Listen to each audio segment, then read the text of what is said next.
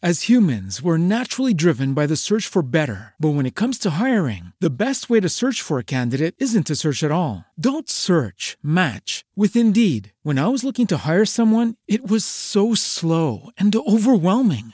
I wish I had used Indeed. If you need to hire, you need Indeed. Indeed is your matching and hiring platform with over 350 million global monthly visitors, according to Indeed data, and a matching engine that helps you find quality candidates fast. Ditch the busy work. Use Indeed for scheduling, screening, and messaging so you can connect with candidates faster. And Indeed doesn't just help you hire faster. 93% of employers agree Indeed delivers the highest quality matches compared to other job sites, according to a recent Indeed survey. And listeners of this show will get a $75 sponsored job credit to get your jobs more visibility at Indeed.com slash podcast. That's Indeed.com slash podcast. Terms and conditions apply. What if you could have a career where the opportunities are as vast as our nation, where it's not about mission statements, but a shared mission? At U.S. Customs and Border Protection, we go beyond to protect more than borders from ship to shore, air to ground. Cities to local communities, CBP agents and officers are keeping people safe. Join U.S. Customs and Border Protection and go beyond for something far greater than yourself. Learn more at cbp.gov/careers. You are listening to the Cross Kingdom Sermon of the Week. We hope you enjoy this message from Justin Carpenter.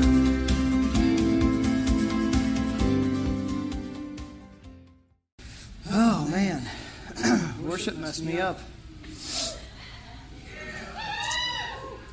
So I don't know if y'all have noticed, but there, there's been a theme over the last several weeks. Ha- Have you all been following the theme of what's what the Lord's been laying on everybody's hearts? Chords, tents, expand, expanding the tent cords, dealing with giants.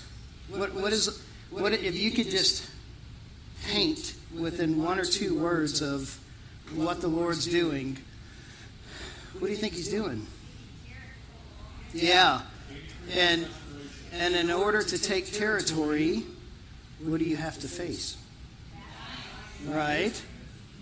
Well, I mean, you can be like the other spies that sound like they're in a can, or um, or you can be like Joshua and Caleb, right? It says they had a different spirit.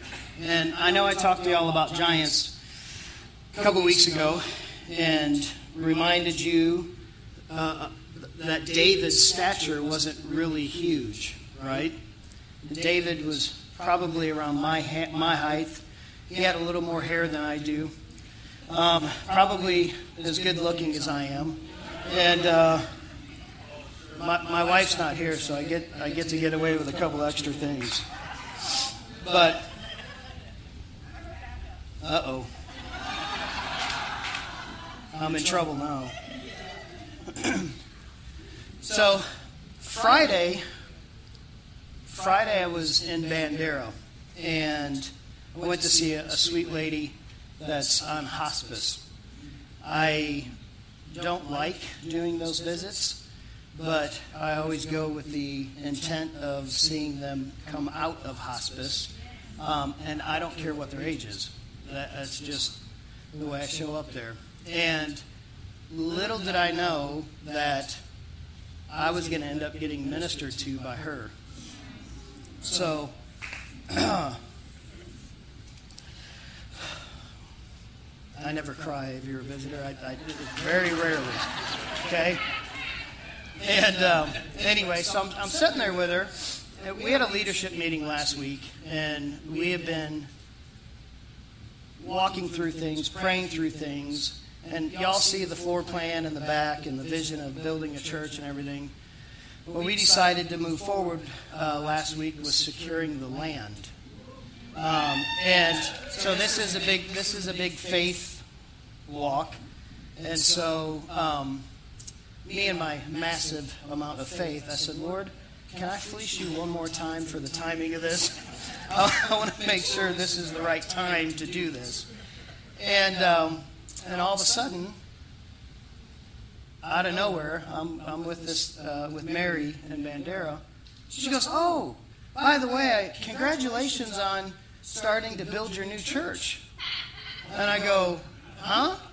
She goes, Yeah. She goes, I saw you posted that on Facebook. So the Lord will bring confirmation. And of course, in that moment, uh, in case you're wondering, that was confirmation. Okay? That, that, and we never posted anything about building a new church on Facebook, never posted anything about that whatsoever. And she just said that. And said, I said, Are you sure you didn't have a dream or a vision? Maybe? And she said, Oh, no, I saw it. And, and uh, so I just started tearing up because the Lord, to me, I knew that was confirmation for timing, right?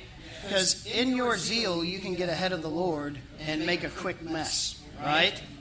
You young whippersnappers, ask Rich. He knew me when I had a little more zeal about 11 years ago and not as much wisdom. But he was patient with me, thankfully. But as I was processing this week, um, I came across Colossians, and this is all going to dovetail back into the issue of giants and taking territory. Okay? But in Colossians 4 2 to 6, it says, Continue steadfastly in prayer, being watchful in it with thanksgiving. At the same time, pray also for us that God may open to us a door for the word to declare the mystery of Christ, on account of which I am in prison, that I may make it clear which is how I ought to speak. Walk in wisdom towards outsiders, making the best use of the time. Let your speech always be gracious, seasoned with salt, so that you may know how you ought to answer each person. so Paul's Paul's writing uh, in Colossians, and he's saying, This is why I'm in prison. And in, in the midst of the spirit filled arena, we can get a whole lot of emphasis on trying to go up, go up, focus to heaven. And we're trying to leave here all the time. Are you with me? And the target is here. The, the most apostolic prayer we pray is in heaven, what? Just, are you with me? So, just as it is in heaven, so in the earth. Your will, your kingdom. So, the kingdom is supposed to be advancing to here. This is our main assignment. And we, we have been so sidetracked apostolically and, and prophetically with trying to build a kingdom not on earth. For you revelatory people, you'll, you'll really get that. Paul's focus was the gospel of the kingdom, period. And his heart as an apostle, a sent one, was to go to places where there were no foundation. And his whole entire focus was get to the ends of the earth with what? The gospel. It was the Great Commission. the enemy is really good at wanting to get us to believe we're doing amazing things when we're not.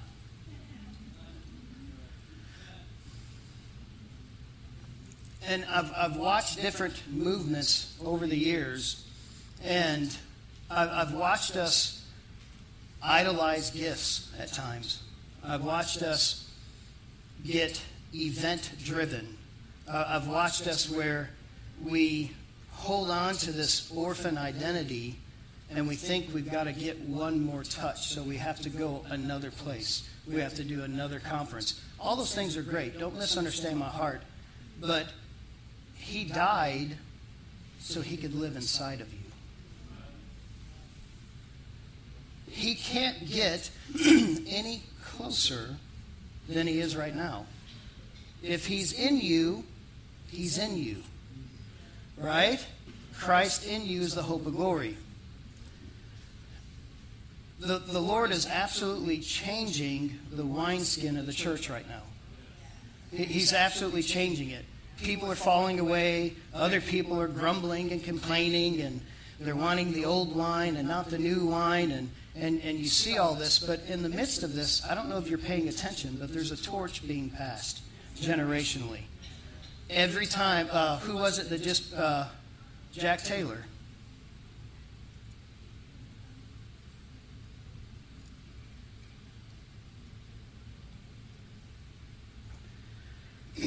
Every generation says they're not going to do it. They're, they're not going to make the same mistakes the other generation does, and they repeat them because they had bitter judgment towards that generation. And what you judge, you become. And so rather than judging what you didn't like, you need to release forgiveness and mercy and ask the Lord to change what's inside of you so you don't repeat patterns that are of destruction. If you don't face your own fears, fear of rejection, fear of abandonment, whatever it is, fear's got a million faces. If you don't allow the Lord to have access to all the rooms, so there's only one room, then guess what happens? You will absolutely hurt other people because you're still hurt. Living in denial is only going to get you more pain. See, we, we are all experts at denying and suppressing reality. We internally put distance between it. Listen, we, you, you need to understand that at this point in history, we are on the ledge we are right here in the midst of a harvest. And we are, uh, and you don't have to be a part of it. You can make that choice. But we are absolutely on the cusp of the final harvest, the greatest harvest you've ever th- seen, and I believe with all my heart. It's going to pay. It's going to make Acts pale in comparison. But it's not going to look the way you think because it's not going to just be a select few on a stage. It's actually going to be the body of Christ understanding their identity and the earth not groaning as much because the manifestation of the sons of God happens. there's, so, I, I, there's so many things the Lord is tearing down and building up right now. If, if we don't embrace a kingdom government, then we're going to miss stuff. If, if we don't understand that you can't fulfill the Great Commission on three offices pastor, teacher, evangelist. How's that worked out for us so far? And I don't, I, I don't mean, it says many are called, few are chosen. I joke and I say some show up. I'm not talking about man appointed offices. I'm talking about God appointed offices. We, we, we, we have to get back because structurally, if we don't have a proper foundation, with Jesus being the cornerstone, then we can't steward and, and handle the weight of what is about to come. And internally, Christ being formed in you, you understanding your identity, because I have news for you. the anointing falls on many people. And if you don't think you have a competitive spirit and you're all healed up, just watch somebody you're discipling and all of a sudden their anointing goes through the roof and they blow by you. What you feel inside your heart in that moment will tell you where you're at. See, if we have a generation of orphans raising orphans, if they're orphans, they're only going to multiply after themselves. We, we just lost a huge kingdom guy, Jack Taylor. I mean, on this side of heaven, we didn't lose him. But it is about the kingdom of heaven. It is the gospel of the kingdom. It's not about all this other malarkey. It's time that we grow up. It's time that we stop saying, well, I got hurt in church. You'll get hurt in a grocery store. I get my feelings hurt every time I'm forced to put a mask on. Did I just say that? I'm sorry. but every y'all, I I believe with all my heart of the Lord pulled back the curtains of time right now, and we knew. We knew we knew how close we were. And if we only understood, it says your life's a vapor. It appears for a little bit and vanishes. It disappears. You're, it's gone. And only what you did for the kingdom, only what you did for Jesus, that is your legacy and that's what's going to last. And we have been so sidetracked with so many things, we, we've lost the simplicity of the gospel. We've lost making disciples. We've lost the, the focal point where everything changed at the cross. Paul said in 1 Timothy 1 12 and 13, I thank him who has given me strength, Christ Jesus our Lord, because he judged me faithful, appointing me to his service. Though formerly I was a blasphemer, persecutor, an insolent opponent. But I received mercy because I had acted ignorantly in unbelief. In the new covenant, there's two different types of unbelief. One is ignorance, like you just didn't know, and that's the type of unbelief Paul's talking about. The other type of unbelief is rebellion. So when, when we are doing things ignorantly, the mercy and the goodness of the Lord, oh, there's so much mercy. He just gently gathers us in. But the moment we bow up and say no, and you have knowledge, and you choose to say no, it's rebellion. Scripture says rebellion is as the sin of witchcraft.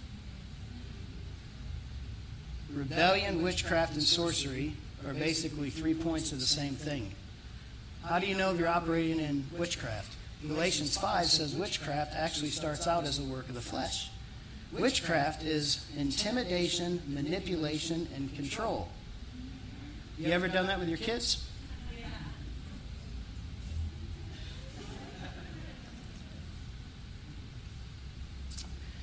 Was hoping for a better response than that, people. Nope, never. Listen to this. Luke 18 8 says, I tell you, he will give justice to them speedily. Nevertheless, when the Son of Man comes, will he find faith on the earth? I don't want to start a holy war on last days here, but you have to be completely blinded to the scriptures if you don't see that there's a tension of kingdoms whenever Jesus returns. Whether you think he's pre trib, mid trib, post trib, pan trib, premillennial, amillennial, preterism, kingdom theology, it doesn't matter. When Jesus returns, we have this tension. And Jesus says, Will I find faith? He says, Where your treasure is, so will your heart be. Do you know that or did you know, I should say, that they actually have done, they've ran the numbers, and statistically, if the church just gave 10%, they gave 10% of their, their funds, missions would be fully funded, the missions could be funded, and the gospel could be preached to the ends of the earth in 12 months.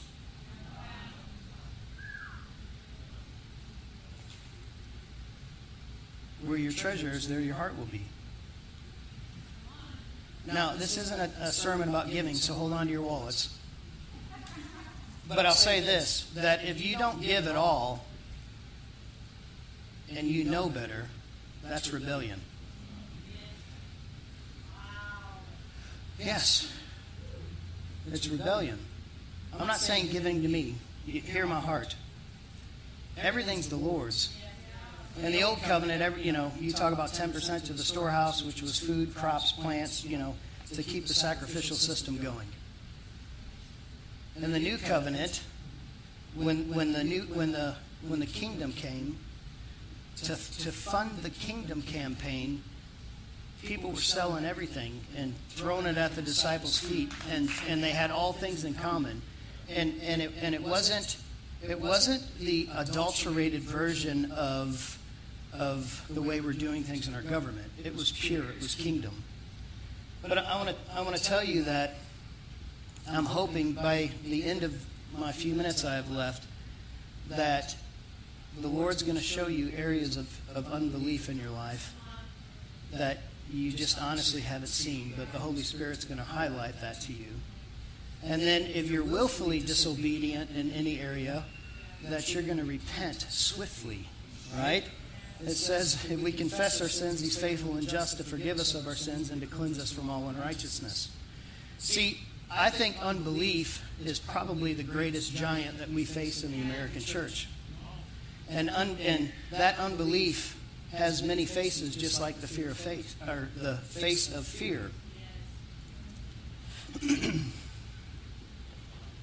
I have too many devices. Sorry. I, I actually had to pull everything out on uh, on two of them. Matthew 13, uh, 58. And he did not do many mighty works there because of their unbelief. You understand, if you really ponder and meditate and pray over that scripture, Jesus could not do any miracles in his hometown because of their unbelief. And he marveled at their unbelief. They didn't believe that he was who he says he was. They're like, oh, we remember him when he was 12. And they were offended by him and it says he could only lay his hands on a few sick and heal them. You know, this uh, Cross Kingdom will be five years old in August. What if, what if, the, what if the main thing that's been holding God back from literally exploding this place with His glory is simply our unbelief in the reality that He can do it? What, what if we're not waiting on Him?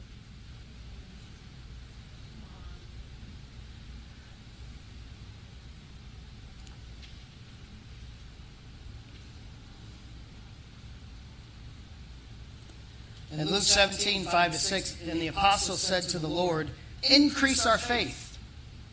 So the Lord said, If you have faith as a mustard seed, you can say to this mulberry tree, Be pulled up by the roots and be planted in the sea, and it would obey you.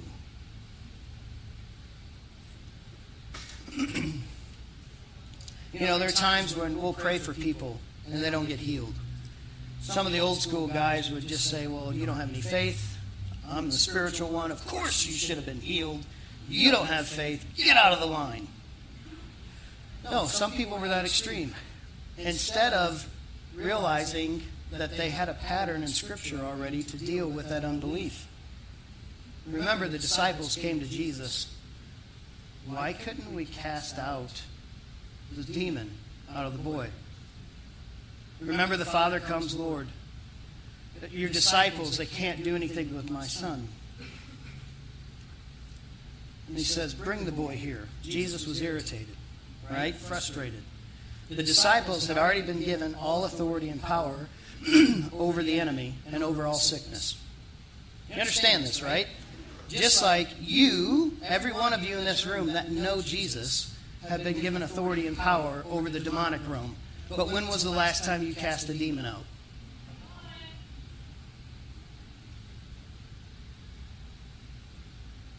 What are the signs that the kingdom is here? That the gospel of the kingdom is being preached, that the dead are being raised, that demons are being cast out. These are the signs that are supposed to follow after us. And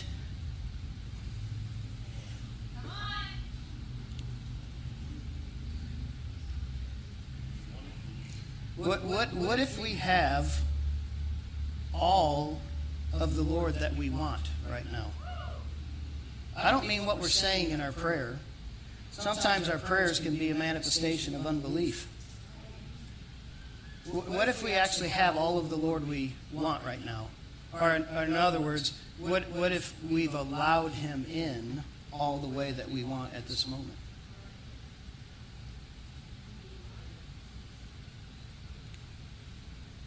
Jesus didn't die to live in a duplex. Are you with me? Right? You're a new creation.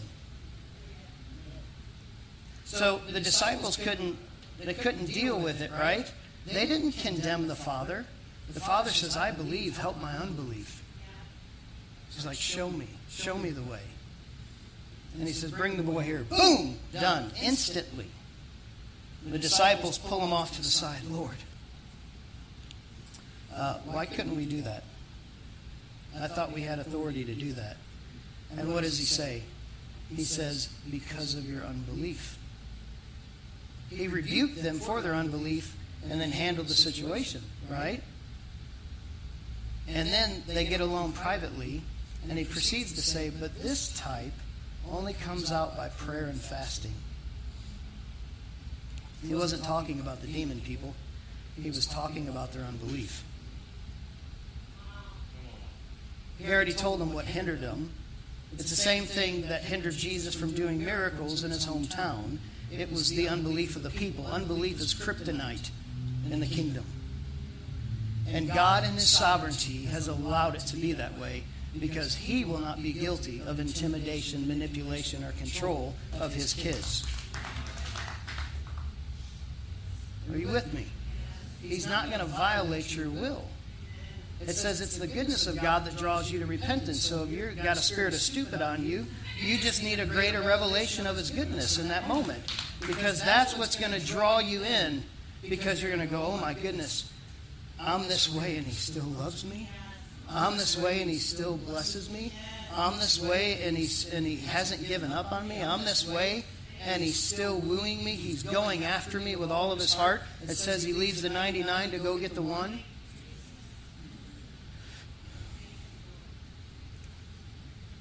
I was really wore out, worn out this week, and my uh, prayer ministry schedule is back on the rise again, and, and we have people starting to come in from out of town again, and and I was feeling burdened, weighed down, and uh, I went into the gym with Chris Cother Saturday to work on my kingdom and uh, rounds of shape, and.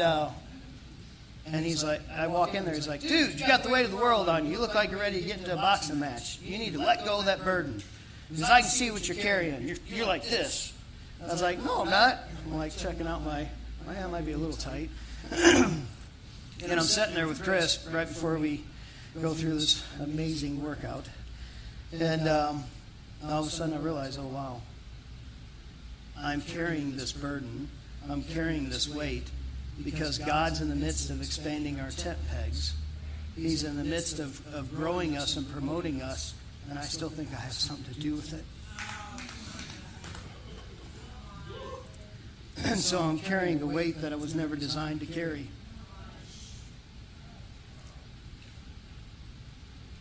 See, we don't fail in the kingdom. We, we just get to take the test over again.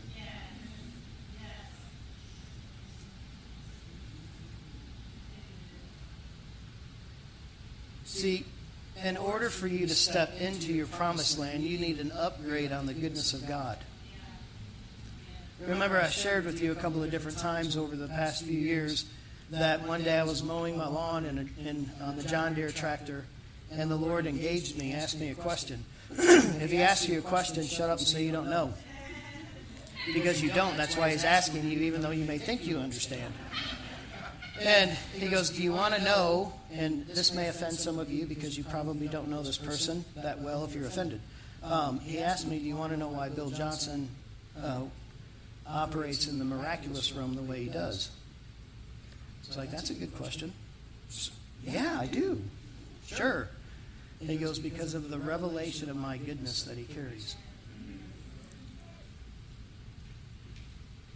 So maybe the antidote to some of your unbelief in your life is a greater revelation of His goodness.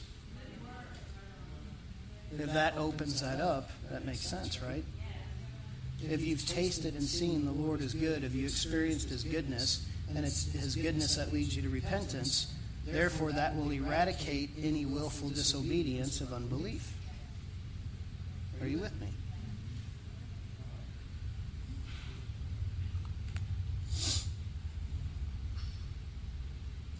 Hebrews says this Hebrews 3 12 and 13, and then 6 to 9, or 16 to 19. Take care, brothers and sisters. Okay. I could so make a joke right now, but never mind. Um, see, hon, I just heard you through the live stream. Brothers, lest there be in any of you an evil, unbelieving heart leading you to fall away from the living God. But exhort one another every day, as long as it's called today, that none of you be hardened by the deceitfulness of sin. Y'all. if you are in disobedience in any area of your life, guess what's going to happen? It hardens your soul. Sin hardens you. Are you with me? You ever met somebody who's just hard as nails? That's the result of sin. That's the result of putting all these walls up, preserving your life, and then losing it. And then being angry and bitter over it. But exhort one another every day, as long as it's called today, that none of you be hardened by the deceitfulness of sin. For who were those who heard and yet rebelled? Was it not those who left Egypt, led by Moses? And with whom was he provoked for forty years? Was it not those who sinned, whose bodies fell in the, fell in the wilderness? And to whom did he swear they would not enter his rest?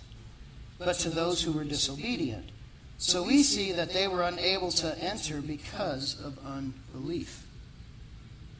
If you don't want to enter in to your destiny, to your promised land, then simply say, I don't believe. I think I have a better way of fulfilling my destiny, Lord, than what you want to do.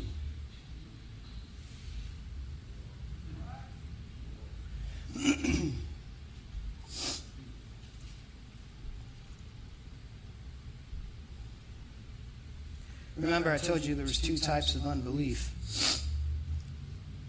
One is unbelief, unfaithfulness, or distrust. The other is willful unbelief or disobedience. The Lord's answer to ignorance is always mercy. The Lord's answer to willful disobedience is some good fivefold ministry, some good correction, but still with the intent of you coming to repentance because He loves you. I was just sharing so, uh, something with somebody in a session recently, and I told him, I said, one day the Lord asked me a question Will you love Judas? Just for giggles, real quick, right now in this moment, I want you to think about the one person that hurt you the worst in your life. Right now. I want you to I want you to remember the person that that caused the most pain in your life in this moment. Are you with me? Are you there? Guess what? Jesus died for them. Jesus loves that person. You know, he put a thief in charge of the money, right? He knew who he was from the beginning, and yet his love never changed for him. He did not treat that person differently. He, he, he, all the disciples were treated the same. And he had a choice all the way up to the end when he betrayed him. But Jesus loved him. He wasn't faking his love for him. When Jesus says, Love your enemies, I tell married couples all the time, why don't you just start treating each other like your enemies and your relationship will get better? Are you, do you understand what I just said? Jesus said, Love your enemy. And he, and he told you what that love looks like. So, some of you, if you want a better marriage, just start loving your spouse the way Jesus said, Love your enemy, and it might improve. Maybe. Did I go too far? Did I cross a line? So, what's your unbelief this morning? because this is a giant in the church. It's a massive giant.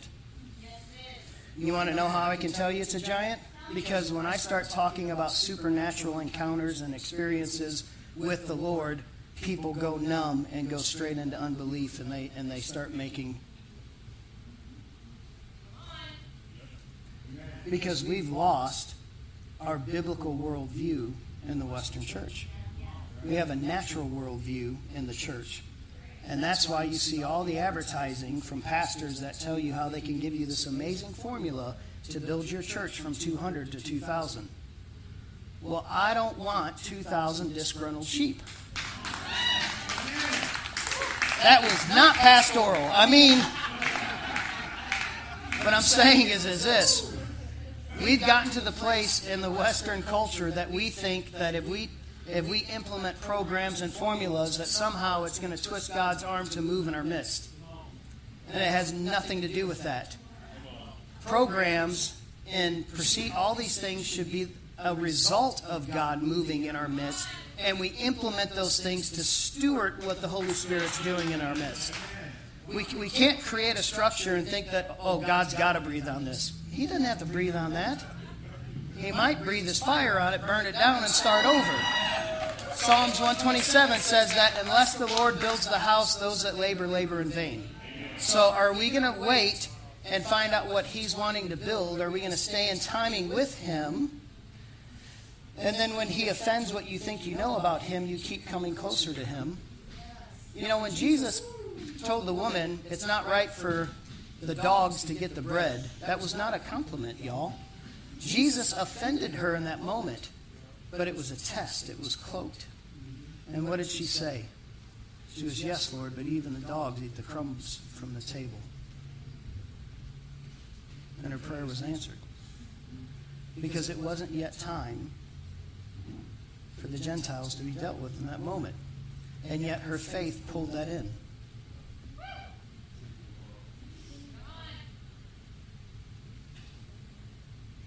You can look at the life of David and study his life, and he actually pulled aspects of new covenant living into his day because of his relationship of the Lord.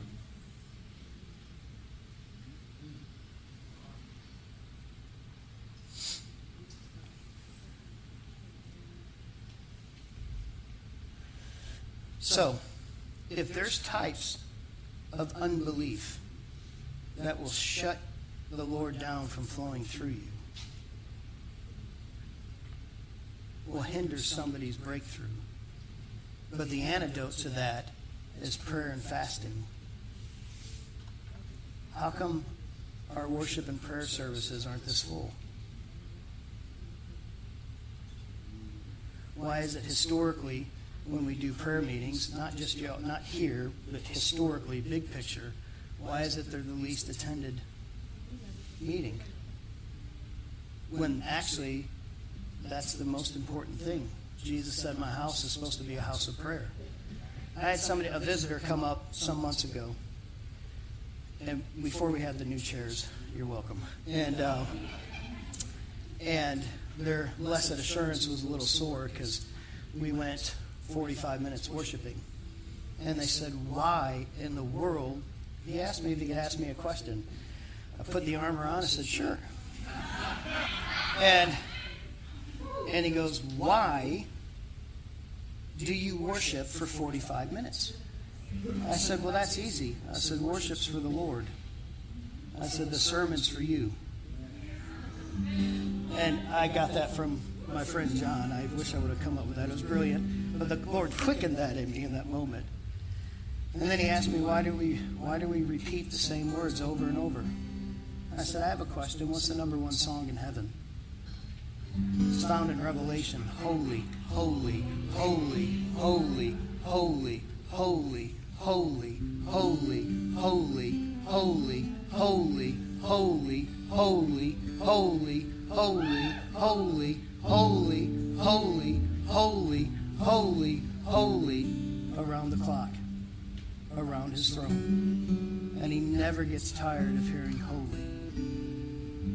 I said, so rather than you looking at that as an obstacle or a hindrance, why don't you look at it as an invitation to go deeper in worship and experience Him?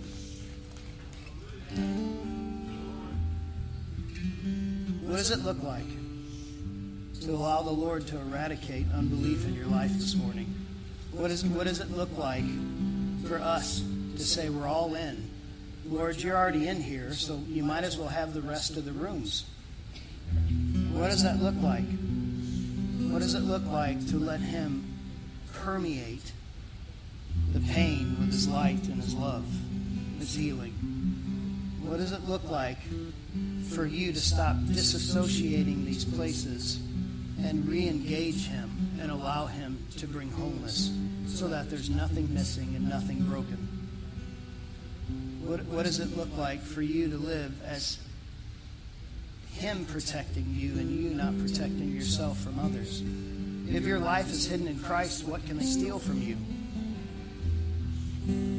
Paul's in prison. He's saying, Pray for me. This is why I'm in prison, the persecutions. I'm filling up in my body. the sufferings of Christ, what's lacking. What's he saying?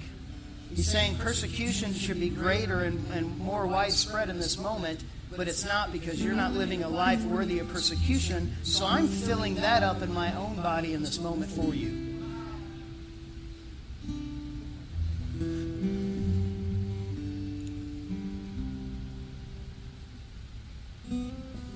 Right, this room right here. This room right here could absolutely not just change our region, it could change our state and beyond. There was a whole bunch of uh, turmoil yesterday in our local area because a young 19 year old spirit filled believer won city council. In fact, he's the youngest, his name's Roman, he's the youngest city councilman ever in Kerrville. And there were some people all upset and got their underwear in a knot. And I just posted, I do recall Jesus taking some teenagers and changing the world.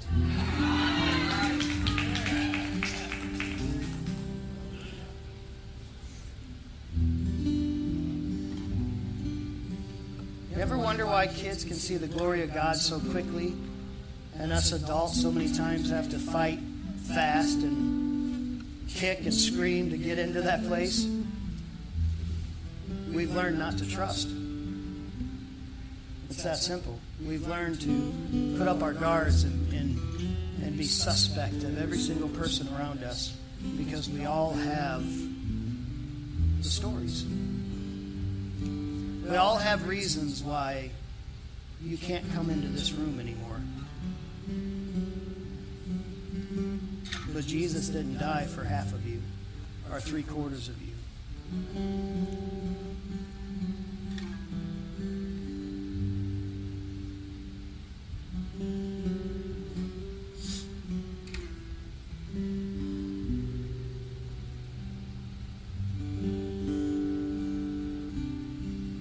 Fact, there's probably some people that feel like they showed up this morning in a last ditch effort hoping that God might meet them where they're at because internally they don't feel like they can go further. Maybe it's a silent cry. Maybe it's a pain. Silent suffering that you've never told anyone. But Jesus is knocking this morning.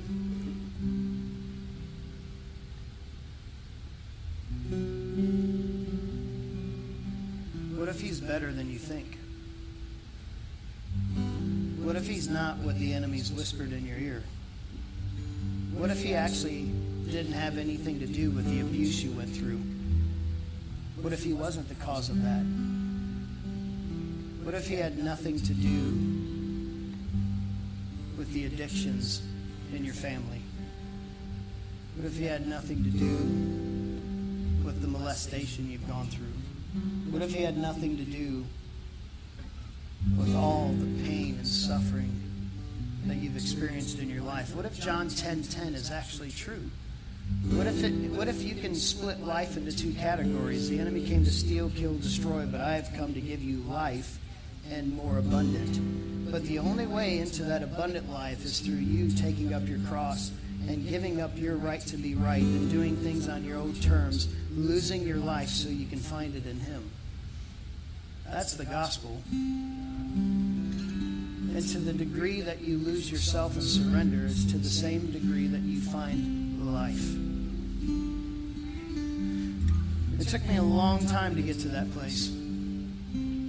I went through seven years of molestation by an uncle that blew his head off in front of my mom later in life.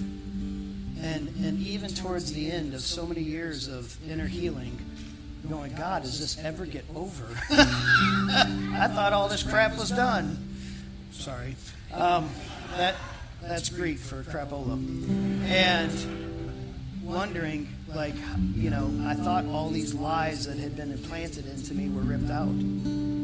But God's dancing this beautiful dance in the midst of your pain and wooing you in to surrender because of his goodness that's washing over you.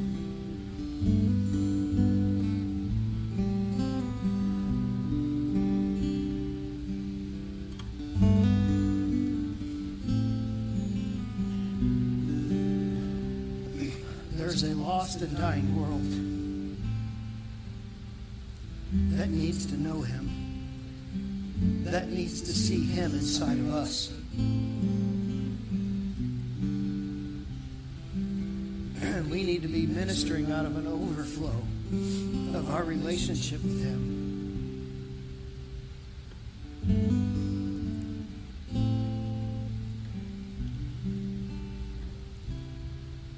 Don't leave here this morning holding on to pain, holding on to willful disobedience, holding on to unbelief. Some of you need to pick your torch of intercession back up this morning and begin to believe for your loved ones again. I felt like somebody in here, it's like you literally laid your torch down praying for a child. It's not over. It's not over.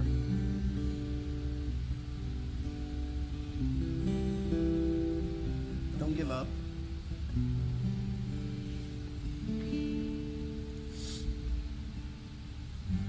If I can have a, a few folks for the prayer team to come forward.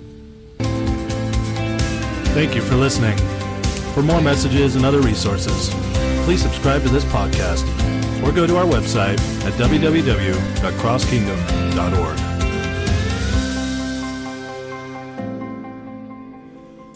With the Lucky Land slots, you can get lucky just about anywhere.